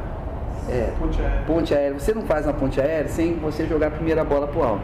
Então tem coisas que também são necessárias para o andamento da história. Ele tem que ter esse encontro anterior com os seus Senão a, a história ficaria totalmente capenga, não daria para ser contada. Estruturalmente tem que haver essa, esse primeiro momento. Eu, quero, eu queria saber, assim, eu estava imaginando se o Guimarães Rosa escolheu fazer desse jeito, sem contar os motivos que ele estava fazendo isso. No começo, eu acho que ele deixa isso ambíguo. Para mim, ele, ele até fala assim, o cara, o cara tá não consegue nem entender por que, que ele está fazendo isso. Olha só, vamos ver aqui. Eu acho que a resposta está sempre no texto. Né? Então, aqui, é, mas em Augusto, o povo ficou todo paralisado, tá? Porque o povo era a vítima. O seu Augusto não, o seu Augusto era dos guerreiros, na página 307. Mas um Augusto que vinha de vir do mato, carregando um feixe de lenha para um homem chamado Tobias da Venda, quando soube do que havia, jogou a carga no chão e correu ao encontro dos recém-chegados. Olha só, ele nem pensa. É a atração fatal. Direto, é a natureza dele, a semelhança dele. É onde, como a Isabel disse, ele se sente em casa. Ele foi para ali como. Entendeu? É, para Freud ele foi formado ali, entendeu? Todo o consciente dele está naquela história, entendeu? Criança. Assim como ele é. tinha que fazer uma enorme força para rezar, para se conter, para se abster, e isso tem um enorme, tem um grande valor. Aqui não, ele vai na maior facilidade, é magnético. É magnético, não precisa pensar. Aqui ele está na natureza dele, ele está no elemento dele, né? Que nem o Aquiles estava no elemento dele olhando lá para as armas. É essa a história. Ele é um guerreiro, certo? O que ele fez tem um enorme valor? Tem, porque ele se conteve. Tá? Ele se conteve, ele fez penitência. Talvez aí mostra Mas, o trabalho porque que ele fez. Né? Se ele tivesse transformado em cordeiro, qual o valor da penitência? Né? É, ele se transforma numa pessoa capaz de se conter. É. Mas aquele, aquela vontade, ela continua existindo. Tá certo? Ele continua lutando, a alma dele continua sendo o espaço desse combate entre duas tendências. Né? Então vamos chegando, vamos lá. É, pá, No Augusto passeava com os olhos que nunca ninguém tinha visto tão grandes nem tão redondos. É essa admiração. Ele, ele, tá ele, ele, quer ficar embebido de tudo. Ele quer sorver aquilo que nem o milkshake de ovo maltinho. É, seu Joãozinho Bem Bem cria um riso descansado, porque ele está ali, né? Está sendo ameaçado, é o Todo-Poderoso. E os outros riam também, circundando, obedientes. Ele chega quase que a sugerir que quando seu Joãozinho Bem Bem ria, todo mundo ria junto, né? Que era o jeito. A gente não ia passar, porque eu nem sabia que aqui tinha este comercinho. Nosso caminho era outro. Mas uma banda do Rio tinha maleta e da outra está reinando Bexiga da Brava. E falaram também numa soldadesca que vem lá da Diamantina. Por isso a gente deu tanta volta. Maleita? É, febre amarela. Os pretos trouxeram a janta para o meio do pátio. Era um banquete. E quando a turma se pôs em roda para começar a comer, o anfitrião fez o sinal da cruz e rezou alto. É, aí ele marca bem e os outros o acompanharam, com quem o Augusto deu mostras de exultar. Né? Que bom, né? O senhor que é o dono da casa, venha comer aqui perto de mim, mano velho, pediu seu Joãozinho bem bem. Mas que é que o senhor está gostando tanto assim de apreciar? Ele percebe. Ah, é o Tim? Ah, isso é murrinha de quartel. Ele reúne. Murrinha é murrinha, ou seja, caatinga, cheiro mas também significa uma marca distintiva. Quem tem aquele cheiro é né? É o cheiro de quartel. Ele é rei uno. Rei uno é que é fornecido pelo Estado, sobretudo pelo Exército. Então você fala, é um mosquetão rei uno, é um mosquetão do Exército, tá? das Forças Armadas. No Augusto namorava o Tim Tatu Tivendo, desertor do Exército e de três milícias estaduais. E que por isso mesmo, e sem querer, caminhava marchando e para falar com alguém se botava de sentido em estrita posição. Esta guarda guerreira acompanha o senhor há muito tempo, seu Joãozinho bem bem. O chefe acertou a sujigola. Sujigola é assim, imagine o chapéu de cangaceiro, que é o que ele provavelmente está descrevendo aqui, e tem aquela tira de couro aqui para prender. Então ele ajeitou aqui aquela tira de couro que ajuda a prender no queixo, tá? E tossiu para responder, quer dizer, ele se dota daquela importância. O Joãozinho bem bem está do alto, né? Daquela importância. Alguns. É tudo gente limpa. O corongo eu não aceito comigo. Homem que atira atrás do toco não me serve. Quer dizer, tinha que ficar em pé atirando, sem buscar proteção, né? Gente minha só mata as mortes que eu mando. E morte que eu mando é só morte legal. Aí é ótimo, né? Porque o cara tá na ilegalidade total, mas a morte legal significa o quê? Que é uma morte de acordo com o código do cangaceiro, de acordo com o código do sertão, de acordo com o que é aceito, né? Como uma norma não escrita, uma norma consuetudinária, do costume, né, daquela cultura. Ou seja, eu não faço covardia, tá? Eu mato quando eu tenho que matar. Epa ferro, exclamou João Augusto balançando o corpo. E seu Joãozinho bem bem continuou. Povo sarado, escovado. Mas eles todos me dão trabalho. Este aqui é baiano, fala mestre, ou seja, metida, né? A falar. Cabeça chata é outro, porque eles avançam antes da hora. Não é gente fácil, ou seja, muito impulsivos. Nem goiano, porque não é andejo. Andejo é que evadio, erradio, quem anda muito. O goiano não gosta de andar muito, o cangaceiro tinha que andar muito, o jagunço tinha que andar muito. E nem mineiro, porque eles andam sempre com a raiva fora de hora. E não gostam de parar mais quando começa a brigar. Mas pessoal igual ao meu não tem. E o senhor também não é mineiro, seu Joãozinho Bem Bem? Isso sim que sou. Sou da beira do rio. Sei lá de onde é que eu sou. Mas por me lembrar, mano velho, não leve a mal o que eu vou lhe pedir. Sua janta está de primeira, está boa até de regalo, mas eu ando muito escandecido e meu estômago não presta para mais. Se for coisa de pouco incômodo, o que eu queria era que o senhor mandasse aprontar para mim uma jacuba quente, com a rapadura bem preta e a farinha bem fina, com umas folhinhas de laranja de terra no meio. Jacuba era a fast food dos jagunços, tá? Era quando eles não tinham muita coisa para comer, né, eles preparavam isso. Uma farinha bem fina, esquentava a rapadura, né, misturavam, né, nem sempre tinha essa coisa de folhinha de laranja no meio, às vezes era só a rapadura e a farinha, e aquilo ali, obviamente, né, é, a, a, rapadura é açúcar puro e a farinha é, é, é amido, né, dava, dava energia para você lutar, para você andar, e era preparado muito rápido. Será que pode? Já já, vou ver. Deus lhe ajude, mano velho. Enquanto isso, os outros devoravam com muita esganação e lambança. E quando o Augusto chegou com a Jacuba, interpelou o Zeferino, que multiplicava as sílabas com esforço e, como tartamudo teimoso, jogava cada sílaba a cabeça para trás.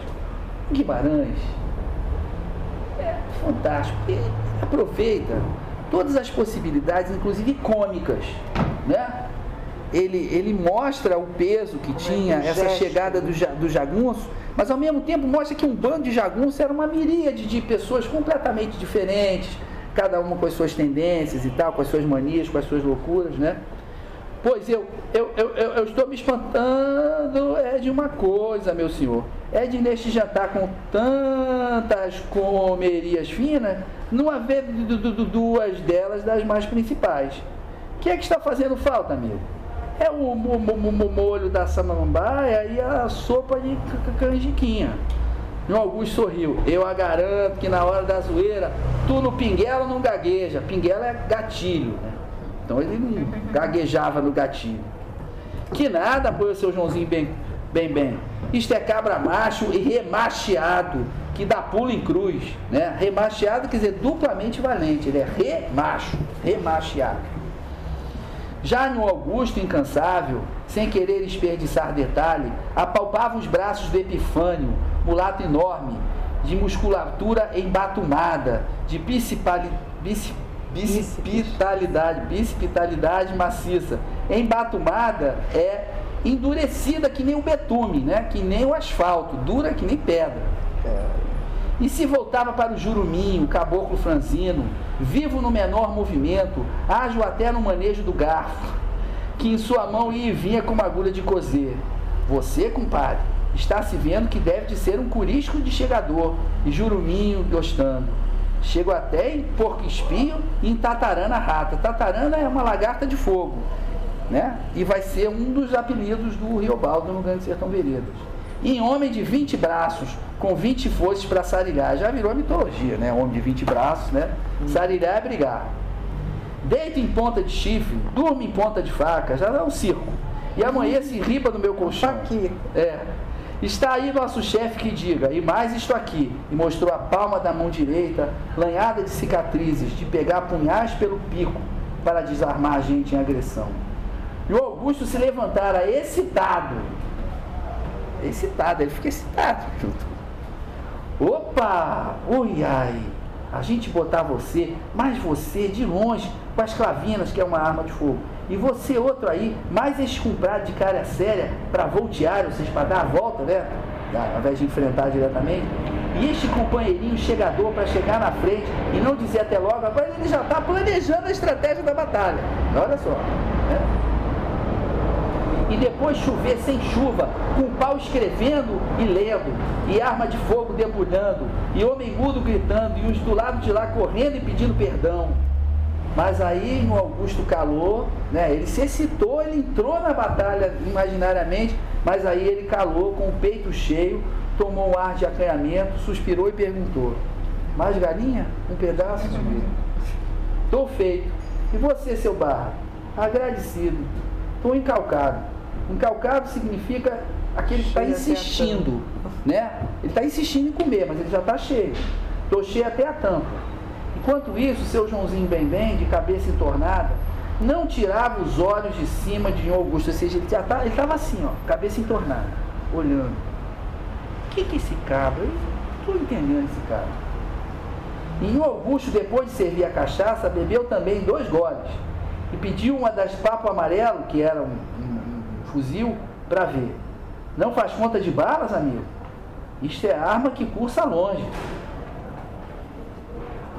Pode gastar as oito. Experimenta naquele pássaro ali na pitangueira. Aí é a diferença. Deixa a criaçãozinha de Deus. Vou ver só se corta o galho. Se errar, vocês não reparem. Porque eu não puxo o dedo em gatilho. Porque faz tempo que eu não puxo o dedo em gatilho. Fez fogo, quer dizer, até atirar ele atirou, mas atirou no tronco.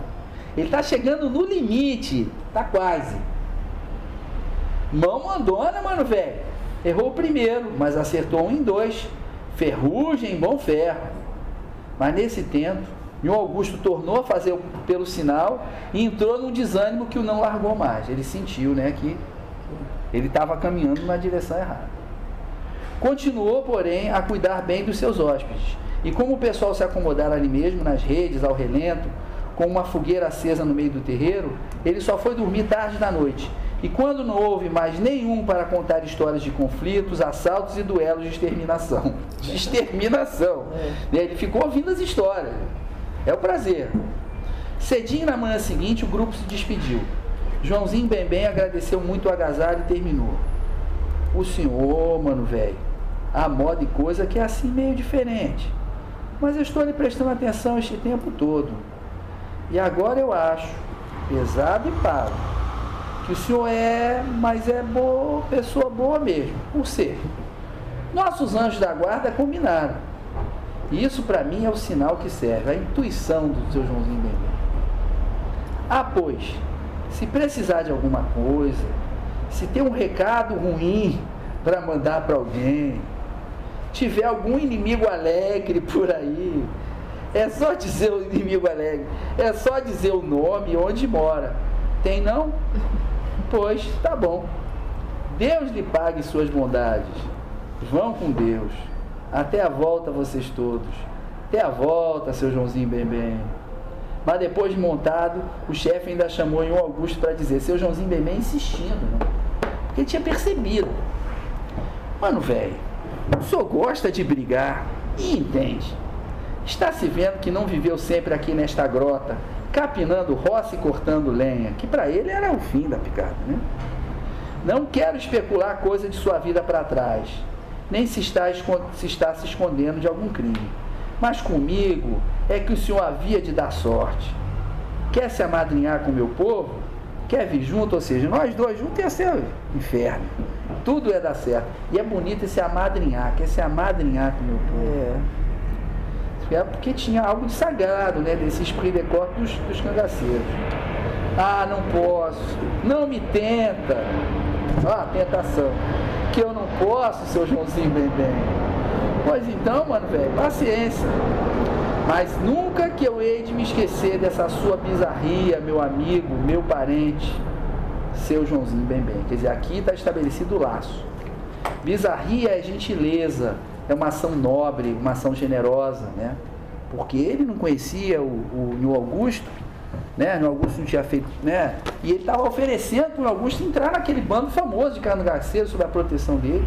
E aquilo é um enorme elogio para o Augusto, né? Que ele foi reconhecido como guerreiro, embora não queira mais ser. Aí o Juruminho, que tinha ficado mais para trás de propósito, se curvou para o Augusto e pediu num cochicho ligeiro, que agora isso vai expressar as duas faces do Augusto. O Joãozinho bem bem vê a face de guerreiro e o Juruminho vê a outra face. Para que os outros não escutassem. Amigo, reza por uma irmãzinha que eu tenho, que sofre de doença com muitas dores e vive na cama entrevada lá no arraial do Urubu. E o bando entrou na estrada com o Tim, Tatu, tá te vendo, puxando uma cantiga brava, de tempo de revolução. Tempo de revolução provavelmente foi a revolução constitucionalista de 32, onde o Guimarães Rosa esteve como médico, tá? O terreiro, e que eu descobri que o Geraldo Vandré e o Simonal aproveitaram essa música, os dois, pesquisando nessa enciclopédia na nuvem e tal, lá no, na internet, o Geraldo Vandré e o Wilson Simonal gravaram músicas usando esses versos aqui. É né? Usando como versos tradicionais Sim. e tal, mas usando, né? é, o terreiro lá de casa não se varre com vassoura, varre com ponta de sabre e bala de metralhadora. O que, que significam esses versos?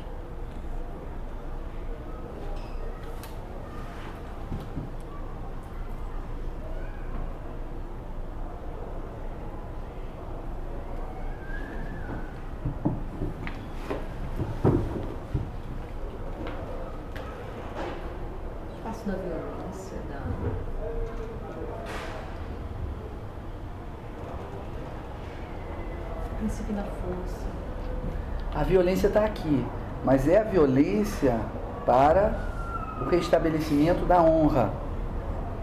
A casa significa você, a sua família, a sua cidade, os seus amigos, tá certo? Então, o que é varrer? Varrer é limpar. Limpar a casa significa o seguinte: você recuperar a sua honra. Você não recupera a sua honra com vassoura. Você não lava a roupa suja com vassoura, você não varre a casa com vassoura, né? A casa da honra você varre com ponta de sabre e bala de metralhadora, certo? Então, você vai ter violência para quê? Para retribuir o mal que lhe foi feito. Uma desonra, uma atitude contrária, né? Aos seus valores, enfim, à sua reputação. Então, é, essa cantiga brava, né? Não é só ameaça de violência, é dizer, não, eu não vou recuperar minha honra, né? É, eu não vou debater com palavras e tal, não. Eu vou recuperar na ponta da faca, eu vou recuperar na metralhadora, né? Eu vou matar quem, quem fez isso para mim. Eu gosto muito desse um cara falando com o Augusto para rezar para a irmãzinha dele, assim. Porque ele percebe que o Augusto tem já essa dimensão. Ele tem, ele ganhou essa nova, essa nova dimensão. E, e dá também um outro lado para aquele, aqueles seres que estão ali, né? Na verdade, ele não queria contar para os outros, mas na verdade ele. Ele acreditava.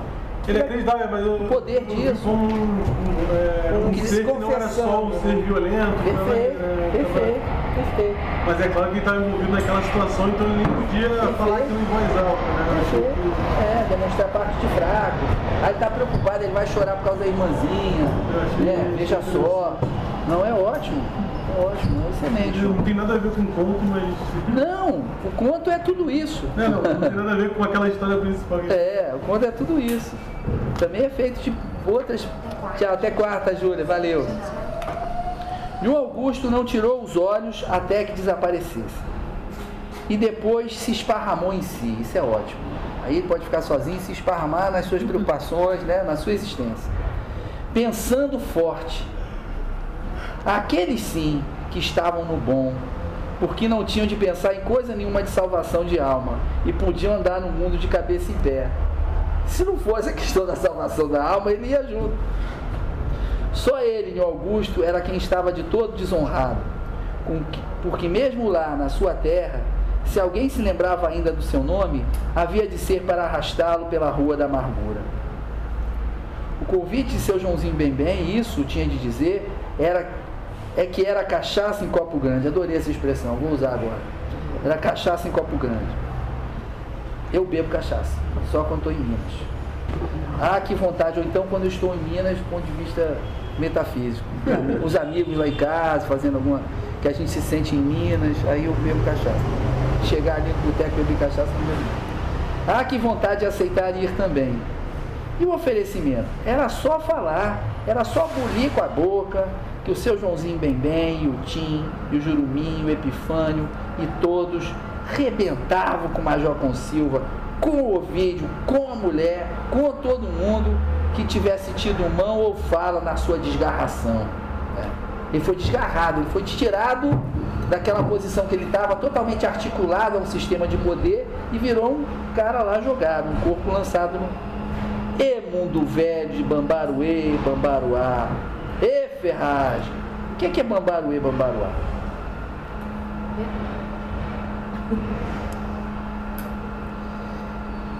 Eu tenho lá um dicionário, um léxico do Guimarães Rosa, que é desse tamanho, dessa altura, né? Então eu, obviamente, busco todos os nomes, vou lá na internet buscar um nome e tal. E Bambaruê, Bambaruá, foi feito uma mulher, não lembro o nome dela agora, mas é uma professora. Mas Bambaruê, Bambaruá, ela diz que pode vir de Bambaré, que significa algazarra, né? Bagunça, e, e bagunça boa.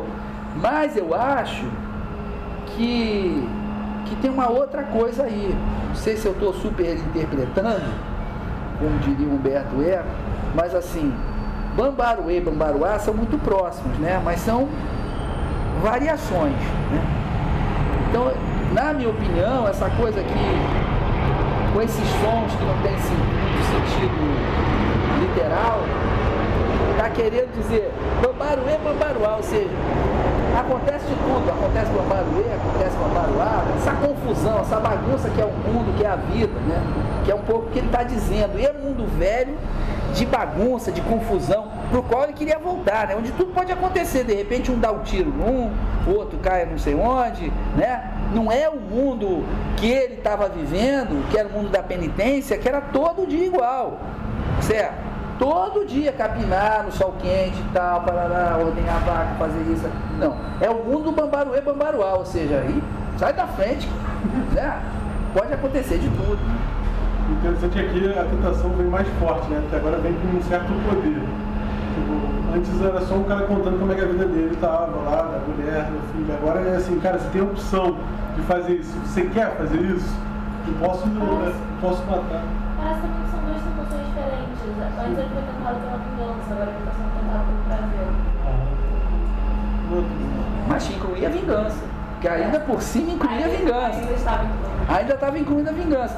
Talvez, ô, ô, João, você está falando, são duas etapas e duas tentações para marcar o grau de avanço dele. Né? Ele agora, ele, ele não precisava fazer nada. Antes, tudo que o Tião da Teresa falou, o que, que ele podia fazer? Sozinho sem força, que ele estava quebrado, né? Sem dinheiro, sem poder, sem ajuda de ninguém, com a reputação lá embaixo. Sem que, arma. sem arma, sem nada. O que, que ele podia fazer? Agora não. Ele diz, era só bulir com a boca. A boca era a única coisa que precisava trabalhar e dizer, não, seu Joãozinho vai bem, eu vou. Ou não, na verdade, o que.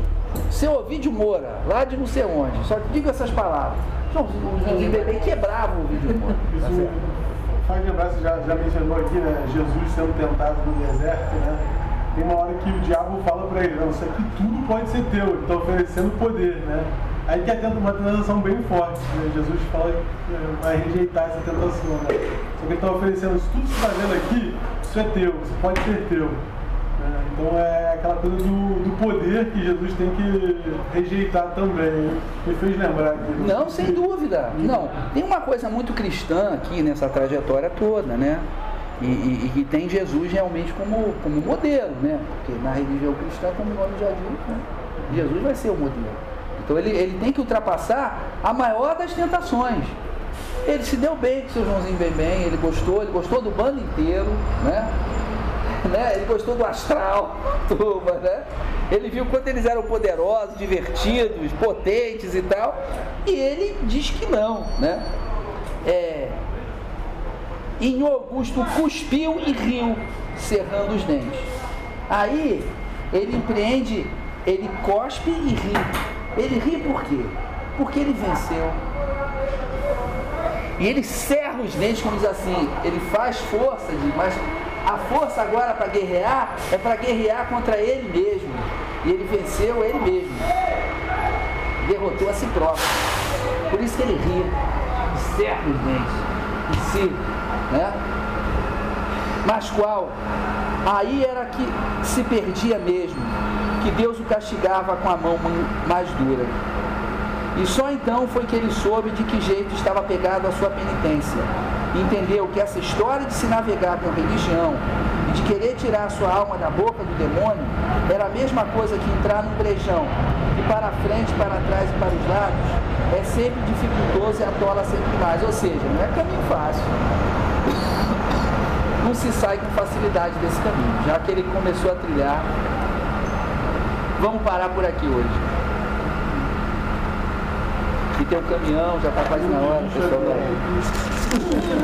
Bom, pessoal, espero que vocês tenham gostado. Essa foi a quarta aula do curso A Hora e Veja Augusto Matraga. Um curso, um texto maravilhoso, um conto absolutamente sensacional.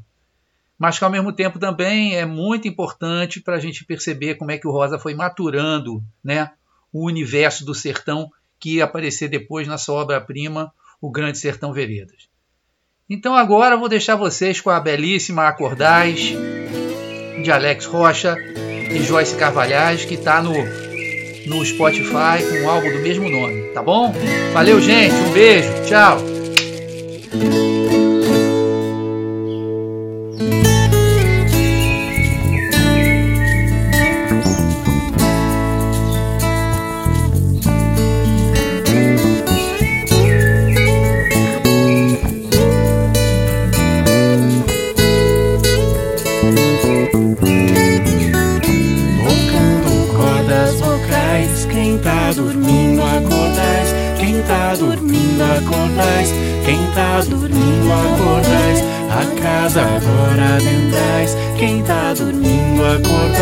Quem tá dormindo acordais, quem tá dormindo acordais. Peço licença ao Senhor, trago cantigas de paz, viola fina ensaiando, o pôr do sol nos quintais, passarinho vem se achegando, o som entre os laranjais, quanto mais vozes cantando, mais alegria.